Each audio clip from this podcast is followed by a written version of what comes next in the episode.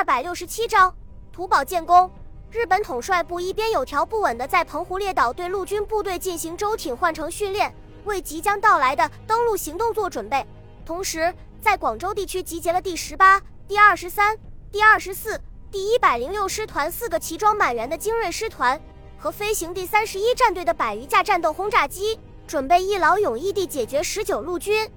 鉴于在以前的行动中，包括第五纵队在内的地方武装给日军的行动带来相当的麻烦。在发起全面攻势之前，安藤立即先让近卫混成旅团攻占新会，保障珠江口的安全。接着命令第二十三师团从广州西进，进肇庆、德庆、豫南，直逼梧州，从而彻底切断粤北与越南和广西的联系。最后，再以第十八师团留守广州，第二十四师团、第一百零六师团和台湾步兵旅团为主力，向增城以北的第十二集团军阵地发起攻击。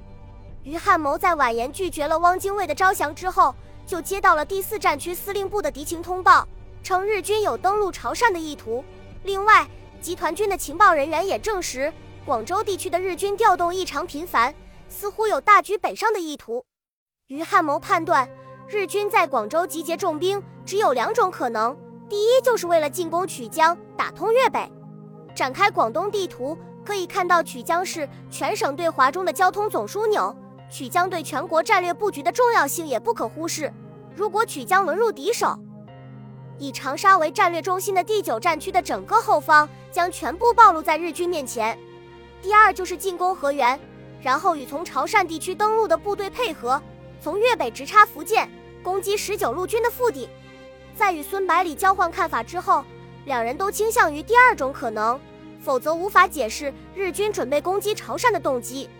尽管如此。于汉谋还是不敢对粤汉铁路的安危掉以轻心，因为南岭与海岸线平行，广东省在地形上相对于海呈现狭长态势，无法取得有力的战略纵深。曲江与增城前线之间的纵深不到一百五十公里，而曲江县城到广州实际距离也只有不到两百公里。这样一来，第十二集团军就无法在英德、佛冈到博罗的第一线阵地之后部署第二线阵地，最后。于汉谋果断地把自己的集团军司令部前移到翁源，这里虽然距离前线很近，但是正好处于河源和曲江的中间，无论日军的突击目标是哪里，都能够就近指挥。同时，也向广东军民和战区司令部昭示他司令长官死守粤北的决心与意志。为了集中全力应付第二十一军的攻势，于汉谋把集团军所属的七个步兵师当中的六个师和新二师全部集中到日军正面。只把第一百五十五师留在潮汕地区，准备在民众武装的配合下，以运动战和游击战相互运用来逐步消耗日军的有生力量，然后再相机歼敌。一九四零年六月二十一日凌晨四点半钟，三架日军侦察机在黎明的晨曦中开始对汕头、安部、南北港等地进行低空侦察，从而拉开了粤北战役的序幕。早晨六点整，海面上浓雾渐消。第一百五十五师的哨兵们看到自己生平前所未见的壮观场面，宽阔的洋面上出现一支庞大的舰队，其中单是大型的驱逐舰和运输舰就多达二十余艘，另外还有七十多艘潜水炮艇和汽艇，密密麻麻排列在从东湖山、澳头山、马屿口到南北港的海面上。在开始登陆以前，日军先出动二十三架轰炸机，根据侦察机提供的情报，把已经标明位置的暗防工事全部轰炸一遍。接着，驱逐舰和炮艇又进行了长达半个小时的炮火准备，把数千发炮弹倾泻在滩头阵地上。紧接着，登陆部队乘坐数十艘汽艇向海滩疾驶而去。东湖山守军是第一百五十五师步兵第三团二营三连，工事构筑在距离海滩不到两公里山脚下，三座长五十米、宽二十米的土堡通过一条宽约两米、深达一米五的交通壕连接起来，构筑成一个牢固的防御体系。土堡用黄泥土掺泥沙和石灰，重要部分掺些红糖水或者糯米水，经反复碾压夯打而成。在射击孔的位置和几个出口的位置都特意用钢筋水泥加固。为了降低中弹的几率，土堡采用半地下室的结构。暴露在地面上的部分只有三米来高。土堡顶部是用一根根毛竹建成，上面覆盖着几层铁丝网，在铁丝网的上面铺上密密麻麻的树枝和老藤。然后在上面撒上一层浮土，因为顶部长满了密密麻麻的野草，从远处望过去的话，和一般的土丘几乎没有什么两样，从而骗过了日军的空中侦察。这种古怪的工事是部队在福建基地受训的时候，从十九路军工兵那里学过来的。由于成本非常低，故而很受第一百五十五师的青睐，一口气在滩头地区修筑了五十多个。满脸兴奋神色的连长和嘉靖透过射击孔望着逐渐接近的三艘汽艇，笑嘻嘻地对身边的三排长宋明说道：“日军连一发炮弹都没有招呼过来，看来真的被咱们的假真的给骗过去了。”宋明满不在乎地说道。就是让小鬼子发现咱们的攻势，他们也没有办法。照我看，就算是用军舰上最大口径的重炮轰击，都未必能把土堡炸塌。何家劲问道：“你怎么这么有信心？”宋明指着身前的墙壁回答道：“这里最窄的地方也有五米厚，要想炸开的话，至少也要几百公斤的炸药。鬼子的军舰再厉害，也没有这么大口径的舰炮。”何家劲点了点头，说道。咱们马上就可以验证你的想法对不对了。接着大声喊道：“弟兄们，准备战斗！”然后继续监视日军的动静。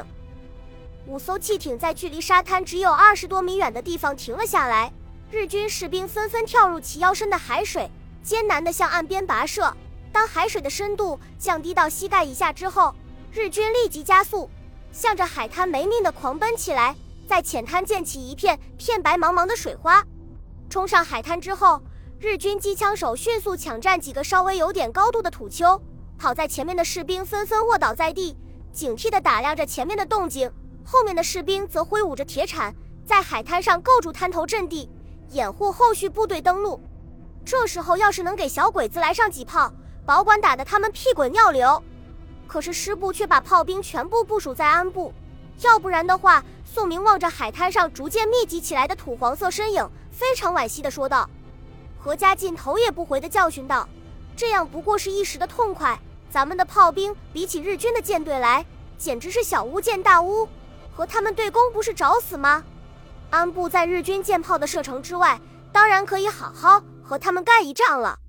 对于登陆作战来说，最危险的就是抢滩的过程，很容易遭到守军的反击。出乎日军预料的是，在整个过程中，居然没有一发炮弹落下来。”于是自然而然地放松了警惕。待后续部队巩固了滩头阵地之后，日军先头部队开始排成三排散兵线，快速向内陆挺进，准备占领海边的几座小山。突然，正面的几座绿油油的土丘下面喷射出道道火舌，形成一个交叉火力网，把已经近在咫尺的十几名日军士兵击倒在地。后面的日军见机不妙，急忙卧倒在地，用手中的武器全力反击。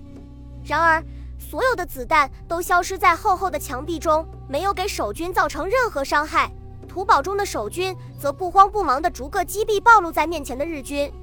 连长，咱们怎么不打？宋明紧握着冲锋枪，扭头问道。何家劲回答道：“友军既然顶得住，咱们就不要暴露目标。晚点加入的话，肯定有好处的。”这时候，日军先头部迅速向遭到袭击的地点集结。随身携带的各种轻型武器也猛烈开火，尽力压制土堡的攻击。不知不觉中，就接近到土堡的五十米的范围内。开火！何家劲抬手就是一枪，把一名日军小队长击倒。土堡中顿时响起激烈的枪声，淡淡的烟雾伴随着浓浓的火药味，随即充满了这里的每一寸空间。数十个土堡先后加入战斗，无数条密集的火舌在日军当中飞舞。把攻击者片片击倒。担任先头部队的三个步兵中队，在守军突如其来的打击下，很快就伤亡过半，退回滩头阵地。紧接着，海面上闪现出无数火光。几秒钟之后，守军的阵地上面响起了雷鸣般的爆炸声，伴随着此起彼伏、惊天动地的爆炸，土堡顶部和墙壁上的土屑和泥块簌簌落了下来，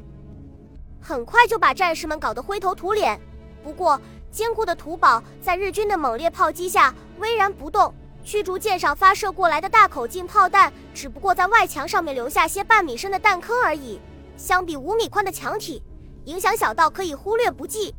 日军显然被浓浓的硝烟和火光欺骗了。误以为炮击给守军造成了很大的打击故而在持续了十分钟的炮击结束之后立即派出大约两个中队的士兵在六挺重机枪和十几门迫击炮的掩护下笔直的向三连的土宝冲了过来准备从这里打开缺口。